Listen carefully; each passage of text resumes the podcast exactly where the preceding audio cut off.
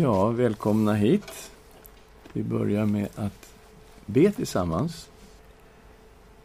Tack gode Gud för ditt heliga ord. Och vi ber, Herre, fyll oss med din Ande och öppna ditt ord för oss. Och lär oss, Herre, ifrån dig själv. I Jesu Kristi namn. Amen. Ja, vi har ju kommit en bra bit in nu i den här översiktskursen över Nya Testamentet. Vi har klarat av de fyra evangelierna och kommer nu in till apostlagärningarna som täcker en väldigt viktig del av den första kyrkans historia. Och det ligger ju väldigt centralt egentligen för att förstå resten av Nya Testamentet. Om vi börjar med författarfrågan så är det ju Lukas som är utpekad som författare av kyrkofäderna.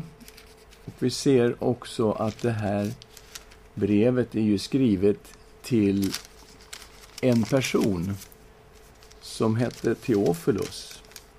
Och att han finns i första versen i Apostlagärningarna och vi ser honom också i inledningen till Lukas. Lukas var en väldigt noggrann historiker.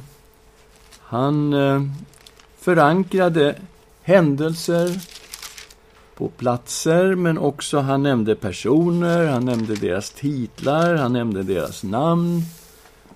Och det gör ju att han blir väldigt kraftigt förankrat just i historien. När han ska introducera Johannes döparen där i Lukas 3 och 1 så kommer det under kejsar Tiberius femtonde regeringsår när Pontius Pilatus var landshövding över Judeen, Herodes landsförste över Galileen, hans bror Filippus över Iturien och Trakonitislandet och Lysias över Abilene. Och när Hannas och Kaifas var överstepräster då kom Guds ord till Sakarias son Johannes i öknen. Så att vi ser ju, han ringar ju in personerna som finns i det här området, vad de har för titlar. Allting förankras i ett historiskt skeende. Och så är det också när vi går in i apostlagärningarna. Han nämner personer och han nämner platser och namn. Och han är alltså en väldigt noggrann historiker. För när man kollar upp de här olika uppgifterna som finns i Lukas gentemot historien, så stämmer det på punkt efter punkt. Och det skapar ju också en trovärdighet i allting som han har skrivit. Den här författaren har ju rest med aposteln Paulus. Han reste en period under andra missionsresan med Paulus och han reste en period under tredje missionsresan fram till Jerusalem. Paulus blev fängslad. Han är med Paulus hela vägen, fångtransporten, ända till Rom. Så hela den sista delen av Apostlagärningarna så reser Lukas med Paulus. Han är ett ögonvittne, kan man säga, till det han skriver. Vilka källor har Lukas? Ja, när man tänker på Apostlagärningarna då blir det ju ganska självklart att det är Paulus som är hans källor. Och när man också tar med Lukas evangeliet, ja, Paulus, han kände ju till jättemycket. Han hade rest med Barnabas. Och när Lukas är med så är också Silas med på andra missionsresan. Och Silas har ju koll på hela den här första tiden eh, i den kristna kyrkan. Och sen så är det också så att när Paulus blir fängslad i Caesarea, han sitter där i två år, då är han ju i Israel. Och då har han alla möjligheter att göra de här efterforskningarna som han säger att han har gjort. Han har samtalat med människor, han har tagit in vittnesuppgifter och det är ju hans huvudkällor sen när han skriver Lukas och Apostlagärningarna. Mottagare av Apostlagärningarna och syfte med det här de hör lite ihop de här två frågorna. Det är den här Teofilus, vi vet inte riktigt vem han var. Teofilus betyder Guds vän. Kan vara hans riktiga namn. Det kan också vara ett sånt här namn som kristna har gett honom. Därför att han är tydligen väldigt öppen för evangeliet. Kanske en kristen, i alla fall på väg.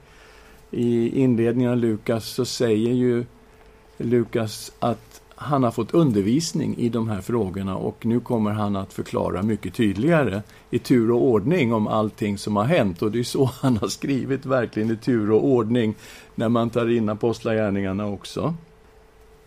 Det som är speciellt med apostlagärningarna är den här enorma fokus som ligger på de sista åtta kapitlen där det handlar om rättsprocessen mot Paulus. Han blir alltså fängslad eh, i Jerusalem och sitter sen som fånge. Det är fyra år det rör sig om, men det är en oerhört fokus i Apostlagärningarna på den här tiden. Vad människor sa, vad Paulus sa till sitt försvar.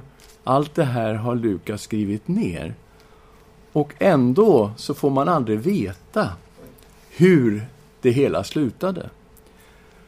Och det tyder på att Lukas har inget mer att skriva om Paulus. När Apostlagärningarna slutar, då är det slut på berättelsen.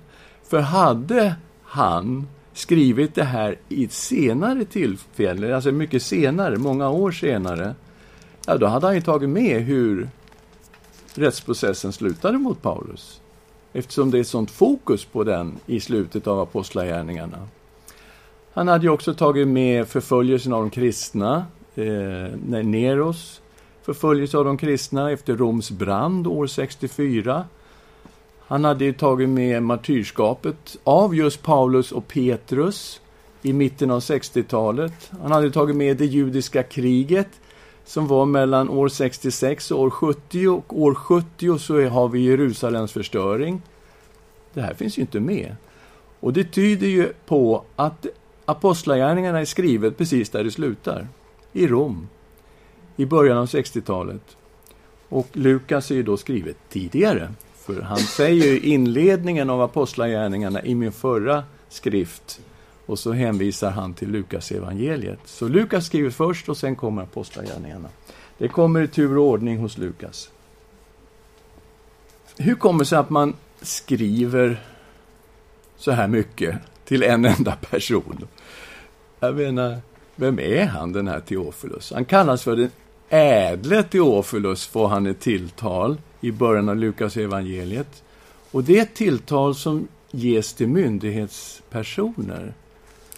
Därför att eh, prokuratorn Felix får det tilltalet i Apostlagärningarna och prokuratorn Festus får det också i Apostlagärningarna.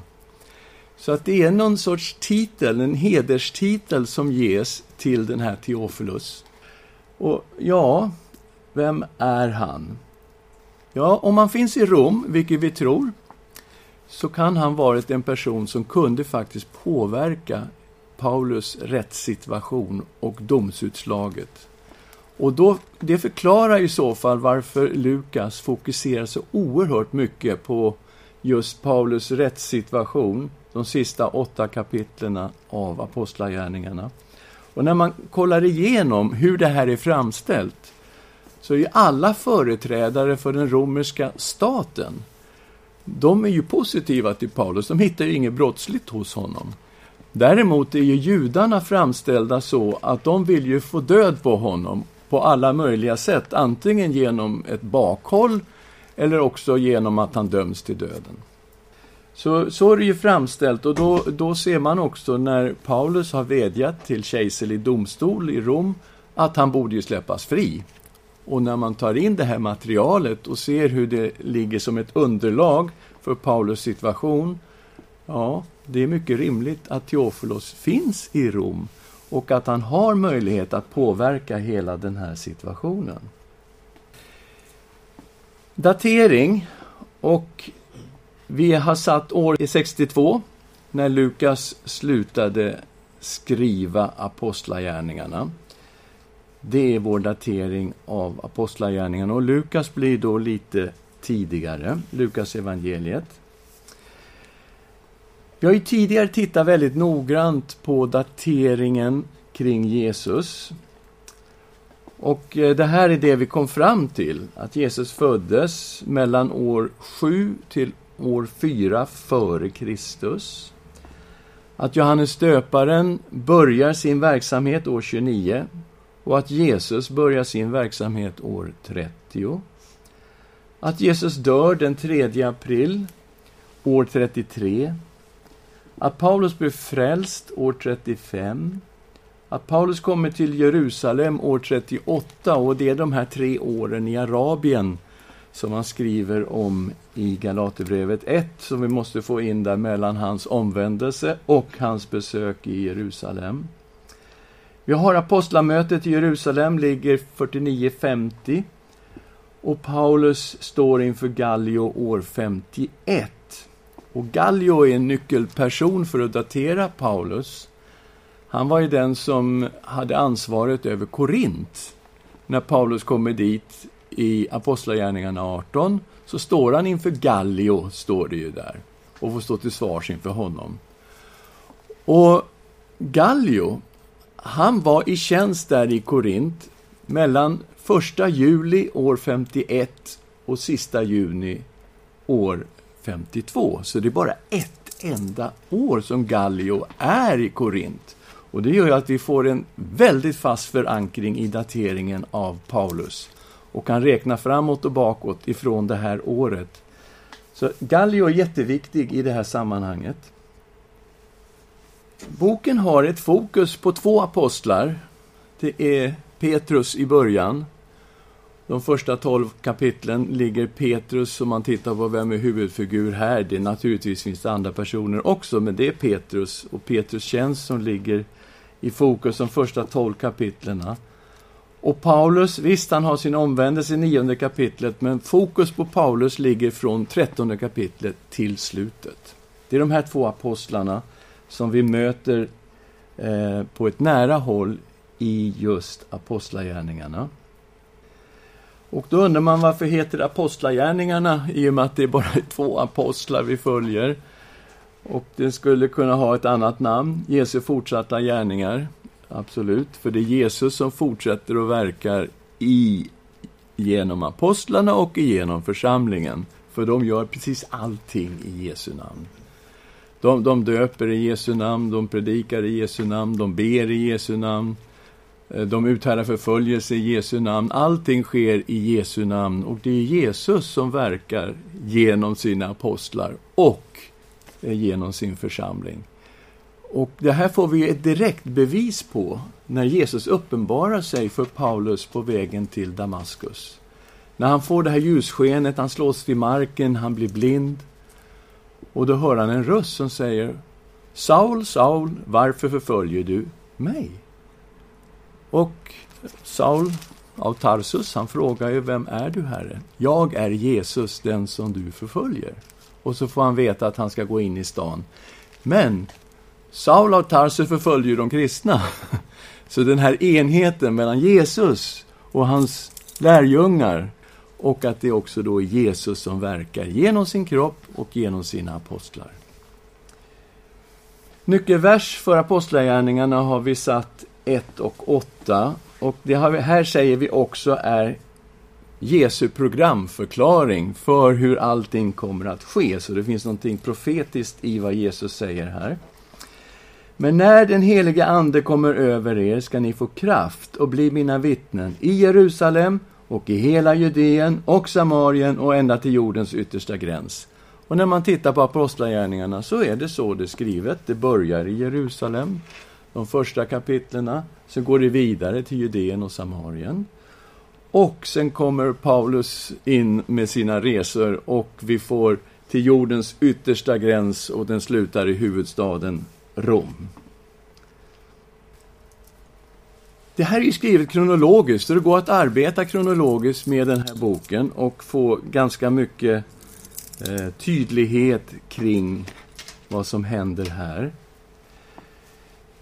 År 33 sa vi, Jesu död och uppståndelse. Tiberias är kejsaren. Stefanus blir martyr år 34.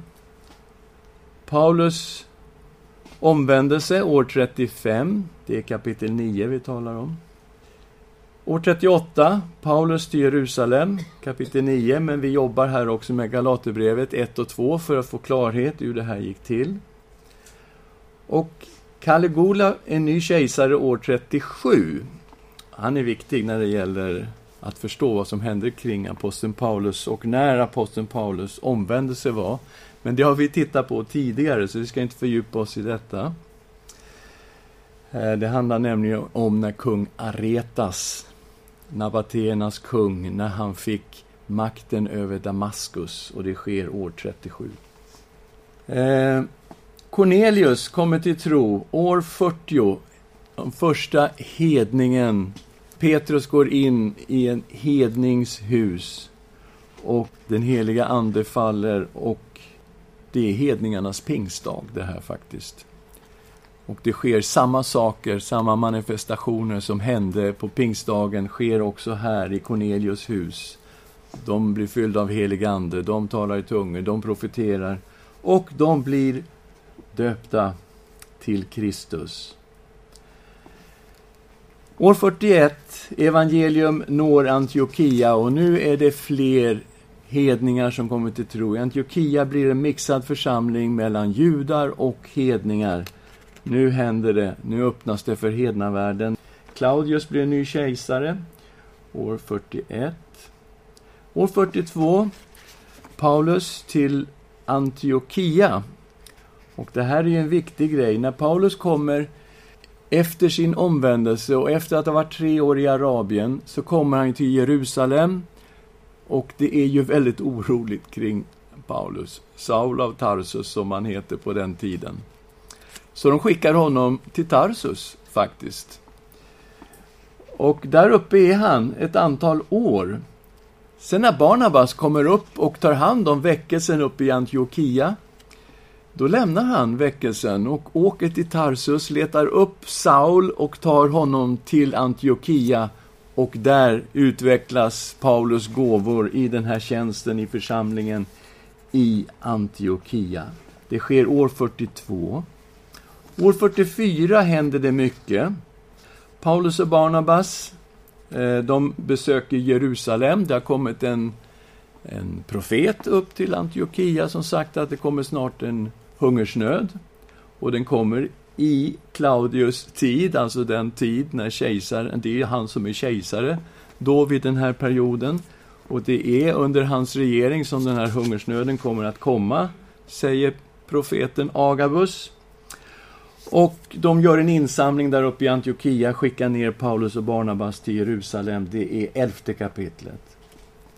Jakob, aposteln, blir martyr. Det är den här Herodes Agrippa den förste som ser till att Jakob fängslas och blir avrättad. Eh, mycket märkliga saker att tänka kring detta. När han märker att judarna gillar det här, då tar han fast också Petrus. Och Petrus hamnar i fängelse och han ska avrättas. Det är bara frågan om sista dagen.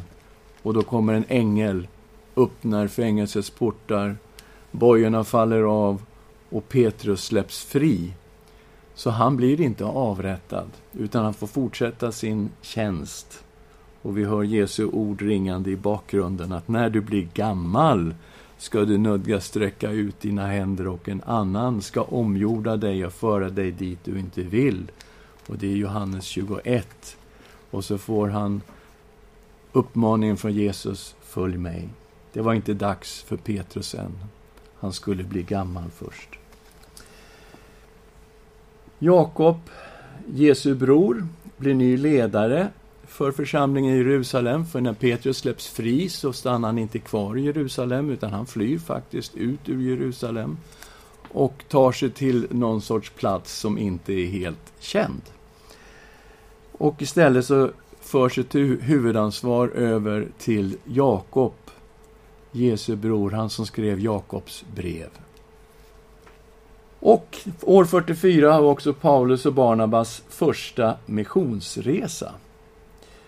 Den heliga Ande säger till ledarskapet av församlingen i Antiochia, avskilj åt mig Barnabas och Saul för det uppdrag som jag har för dem.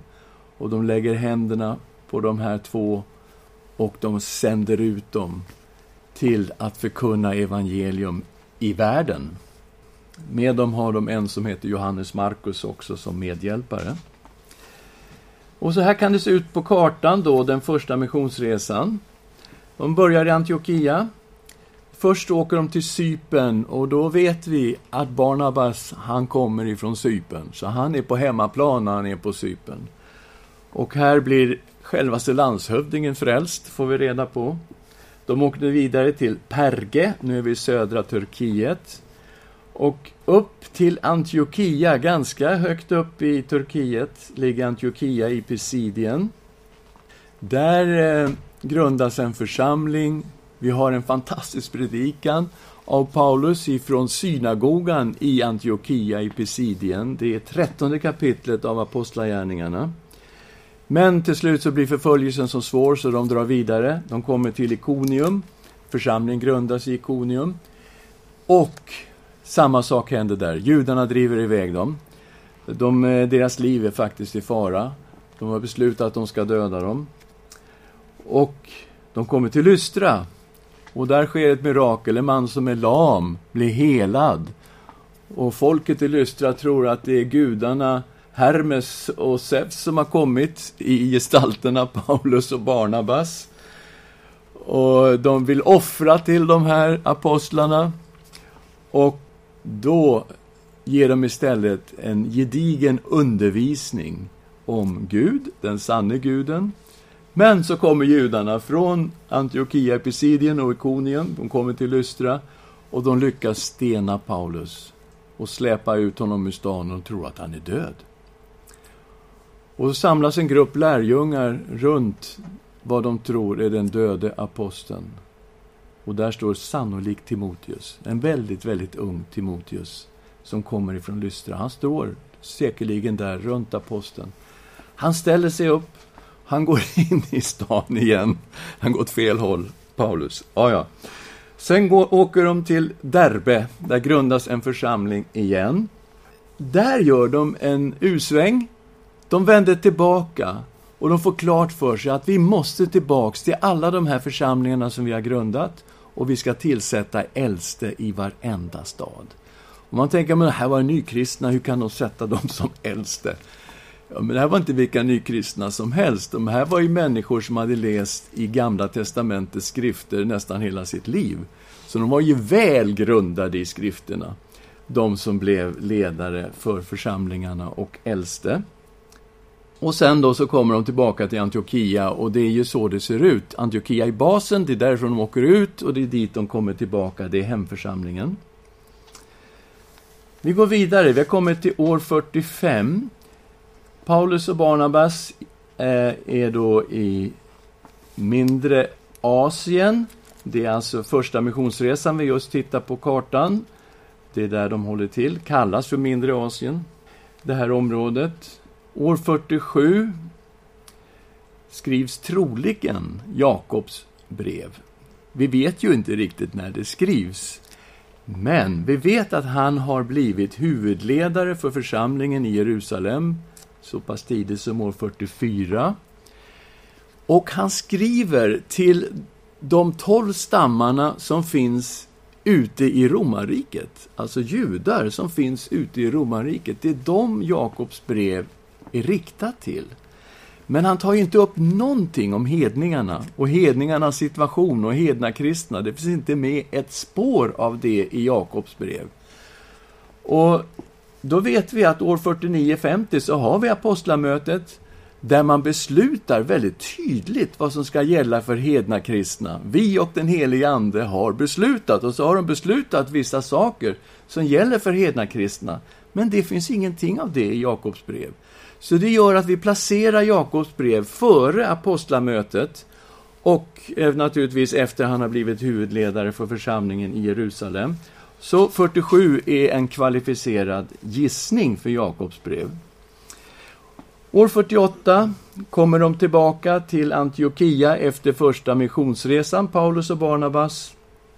Och Herodes Agrippa den andre eh, är den som får en myndighetsperson där uppe i Galileen, men också ett visst ansvar för Jerusalem och templet och det som sker där. Eh, han är ju eh, barnbarns barn till Herodes den store.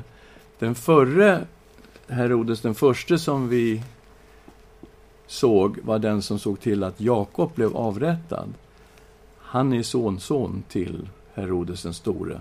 Herodes den store var ju den som beordrade barnamorden i Betlehem när Jesus föddes.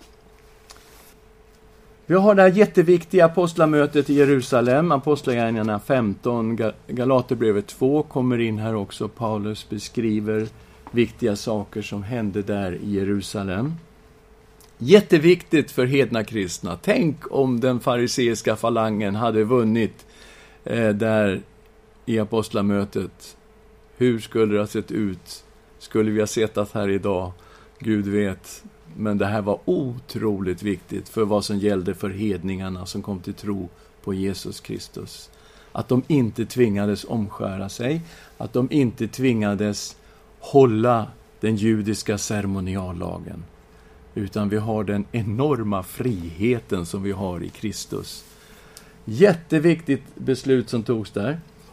År 50 börjar Paulus andra missionsresa. Han har med sig Silas på den här resan.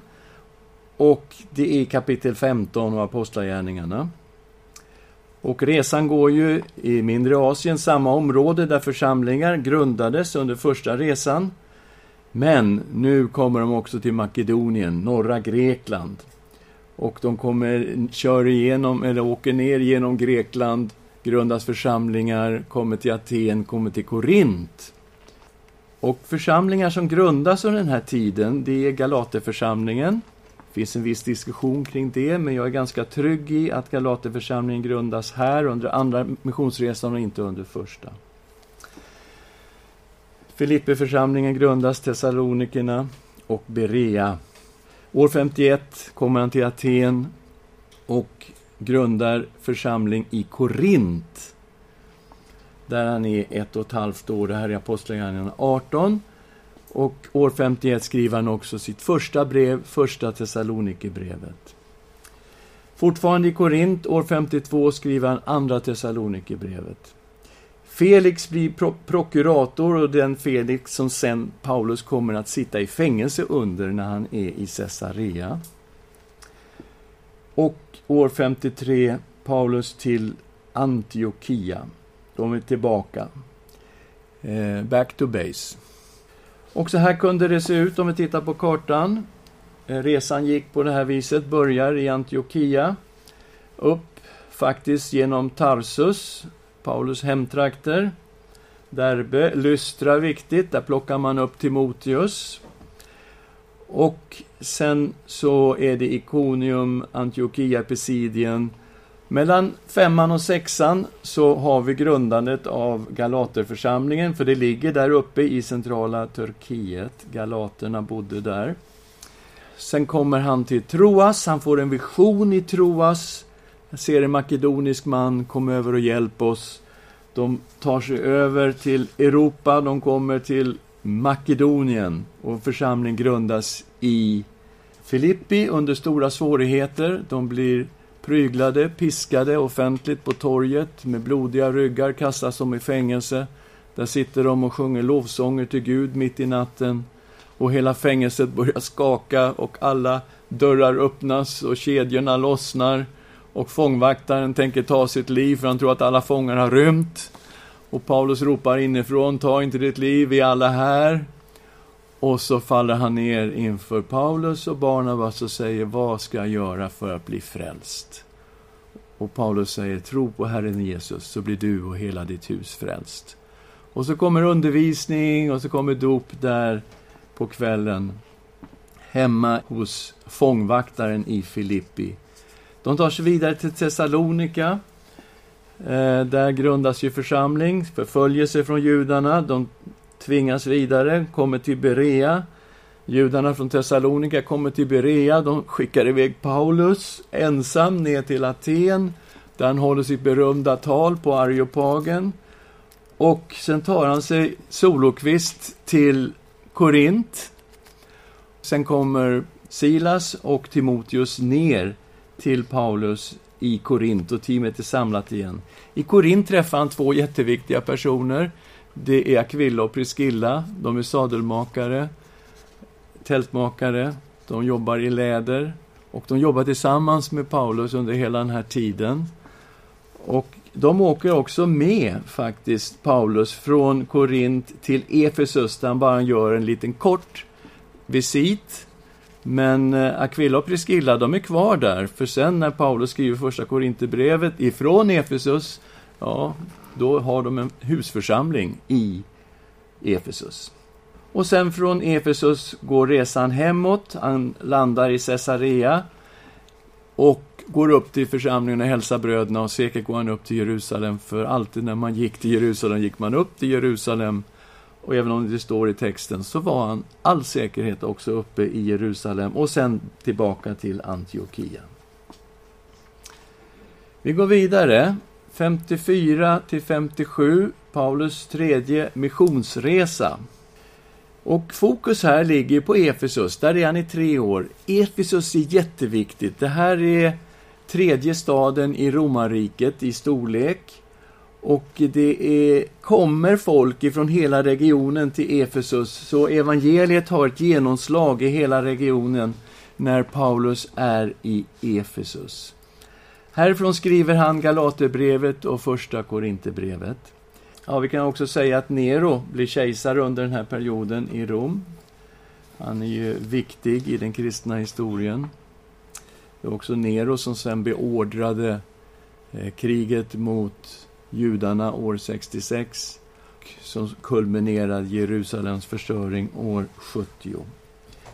År 57, då lämnar han Efesus, tar sig upp i norra Grekland, Makedonien och skriver där uppifrån Andra Korinthierbrevet. Han kommer ner till Korint och där skriver han Romarbrevet ifrån Korint. Så han är väldigt produktiv, eh, Paulus, också under den här tiden. Han skriver jätteviktiga brev. Det görs också en, en insamling till de heliga, till församlingen i Jerusalem. Den bör, påbörjas när han är i Efesus och fullbordas sen församlingarna i Makedonien, Grekland, de är också med i den här insamlingen. Och sen när han reser till Jerusalem, då har han med sig en jättestor penninggåva ifrån församlingarna, hedna församlingarna som stöder den fattiga församlingen i Jerusalem.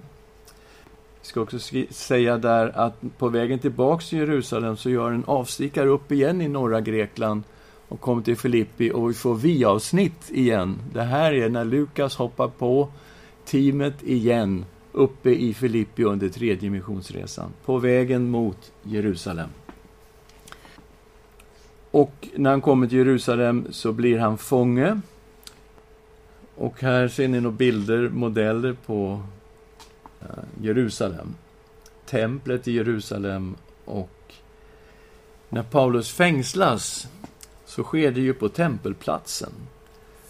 Eh, det kommer ett rykte att han har tagit en hedning in på judarnas förgård och det var ju totalt otänkbart att hedningar fick gå in på judarnas förgård. Så det blev ju ett upplopp. Och då kommer de romerska vakterna och räddar Paulus, de är på väg att slå ihjäl honom faktiskt. Och ni ser också hur Antoniaborgen ligger väldigt nära anslutning till templet, så att vakterna har en ganska kort sträcka att komma. Och de lyckas alltså rädda livet på aposteln och arresterar honom istället. Sen är han ju fånge, först i Jerusalem och sen förs han till Caesarea. Där sitter han i två år, det är år 58 till 60 som han sitter som fånge i Caesarea. Festus blir prokurator efter Felix år 60. Och det påverkar ju Paulus, för att han ställs ju där inför Festus och måste försvara sig igen. Och till slut så vädjar han till kejsaren i Rom. Och det sker under Festus. Vi tittar hur det kunde ha sett ut då på tredje missionsresan. Börja Antiochia, men fokus ligger ju på Efesus där han är i tre år. Så här såg det ut i Efesus, den väldiga teatern i Efesus som kunde ta 25 000 personer. Efesus var en stor stad. Och när det var ett upplopp där, ni minns hur silversmederna blev ursinniga för att deras business var på väg att gå i stöpet och ingen som ville ha de här avgudatemplen längre av Artemistemplet som låg där i Efesus och hur de börjar skrika i talkörer. Stor är Efesiernas Artemis och det blir ett sånt enormt upplopp. Och det hela slutar på teatern. Den är väl fullsatt kan jag tänka mig. Och sen när han är klar med Efesus, då gör han den här vanliga rutten och gör den här insamlingen också till de heliga i Jerusalem. Den går upp där till tvåan, Filippi, Thessalonika, Berea, Korint. Därifrån så åker en del av teamet till Troas. Paulus tar sig upp till Filippi igen. Där kommer Lukas på. Alla träffas igen i Troas. Och sen så går de vidare till Miletus där Paulus håller sitt fantastiska tal som är registrerat i Apostlagärningarna 20. Ett tal eh, som är riktat till de äldste ifrån Efesus. De kommer alltså till Miletus. Eh, väldigt känslosamt tal faktiskt. Sen vidare till Caesarea och sen till Jerusalem.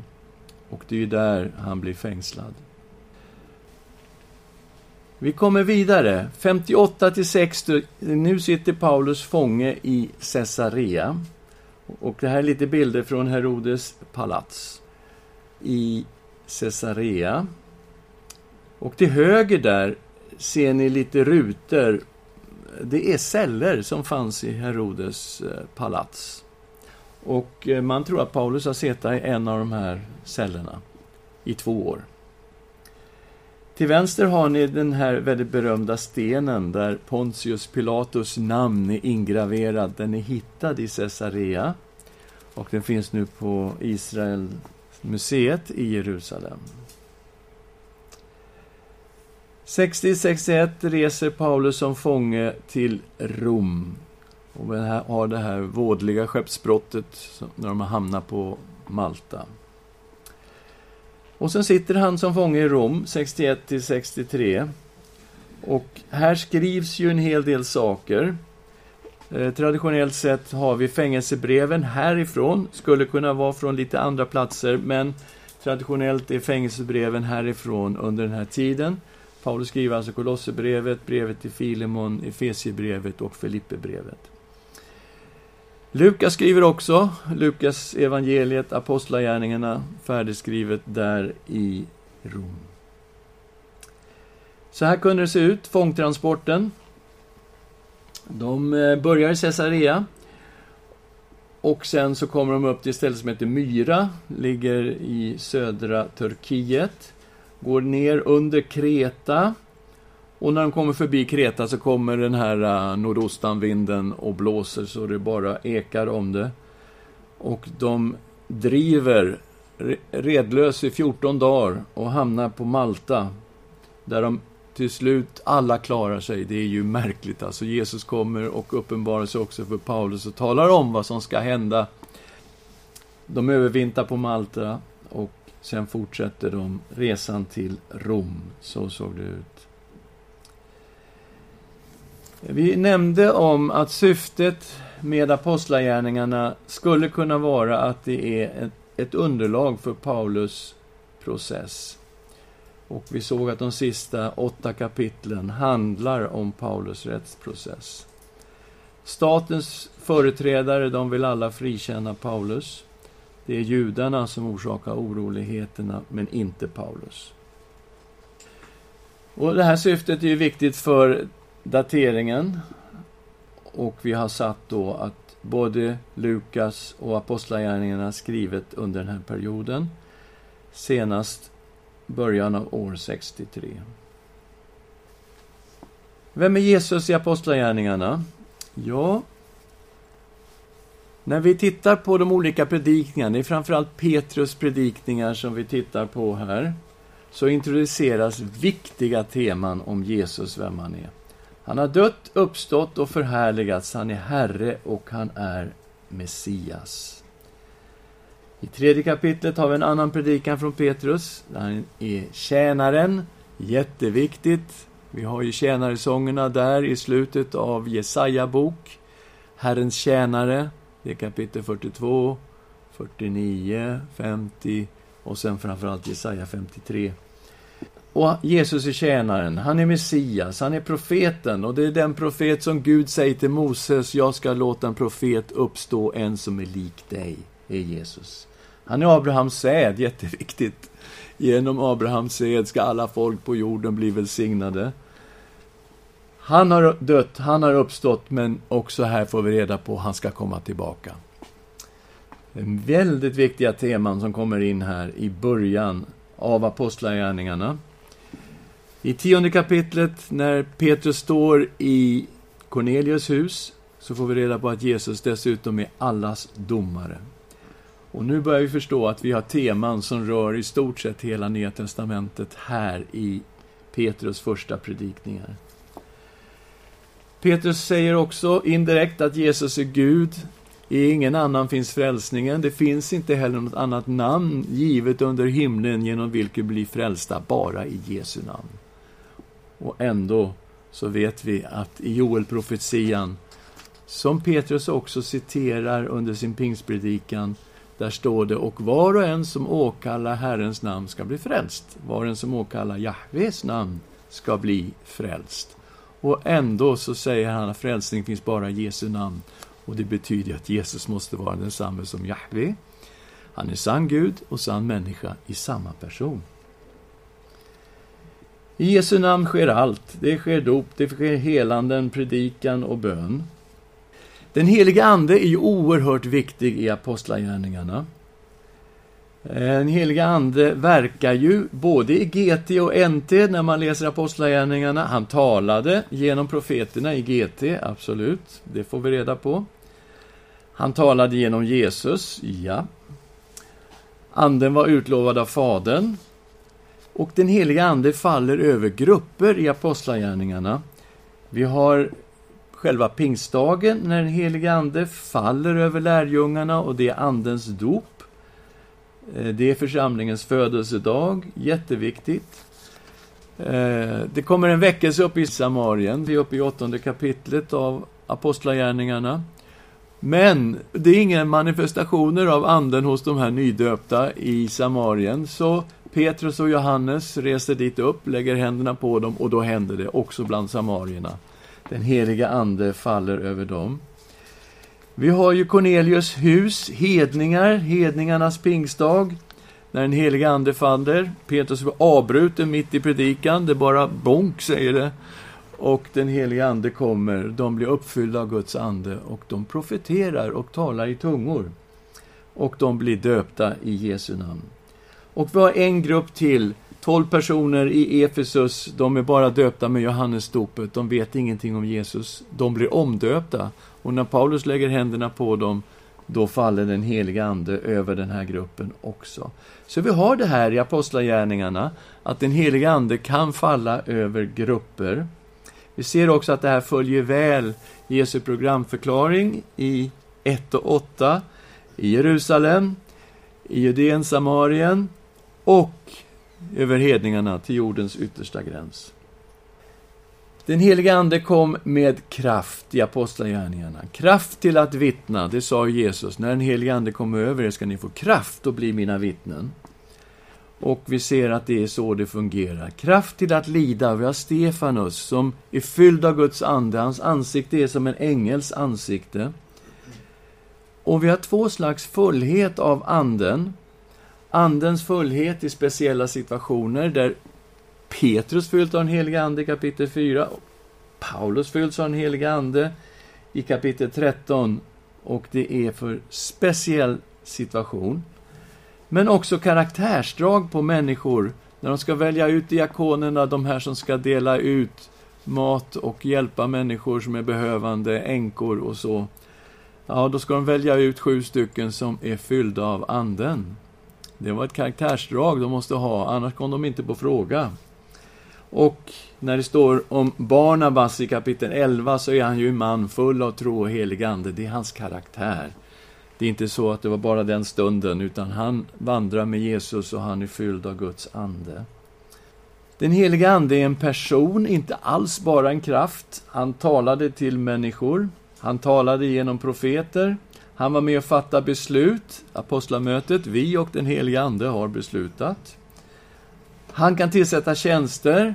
Så när Paulus talar till de äldste ifrån Efesus, i Miletus, då säger han att det är den heliga Ande som har satt dem till att vara äldste i församlingen.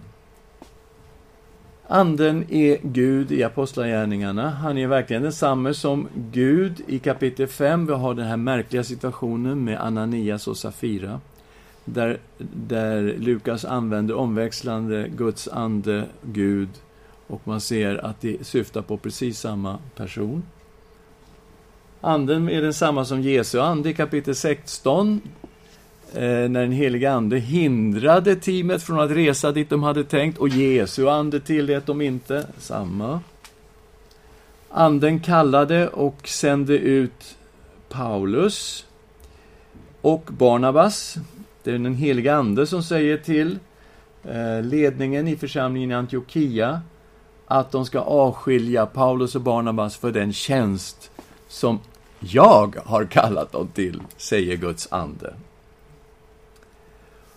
Och vi har det här med Cornelius. Guds ängel kommer ju till Cornelius och uppenbarar sig för honom och säger att han ska skicka folk ner till Joppe för att hämta Simon därifrån. Petrus alltså. Och sen när det är dags, Petrus uppe på taket, han har sett den här synen av duken och alltihop det här. Och då står de och knackar på dörren där nere. Och då säger Guds ande till Petrus, jag har sänt dem här. Så vem är anden? Ja, han är densamme som Gud i Apostlagärningarna. Han är inte bara en kraft, han är också en person och han är Gud. Och nyckelversen tittar vi på som avslutning här idag. Men när den heliga Ande kommer över er ska ni få kraft och bli mina vittnen i Jerusalem och i hela Judeen och Samarien och ända till jordens yttersta gräns. Och så ser apostlagärningarna ut. Det är skrivet utifrån Jesu programförklaring. Ska vi be tillsammans? Tack gode Gud för den här fantastiska boken Apostlagärningarna som ger oss en sån otrolig överblick över den första kristna tiden. Tack för alla brev som skrevs. Tack Herre för apostlagärningarna och Lukas evangeliet, men tack för alla Paulusbreven som också kommer under den här perioden. Vi ger dig ära och vi tackar dig. I Jesu Kristi namn. Amen.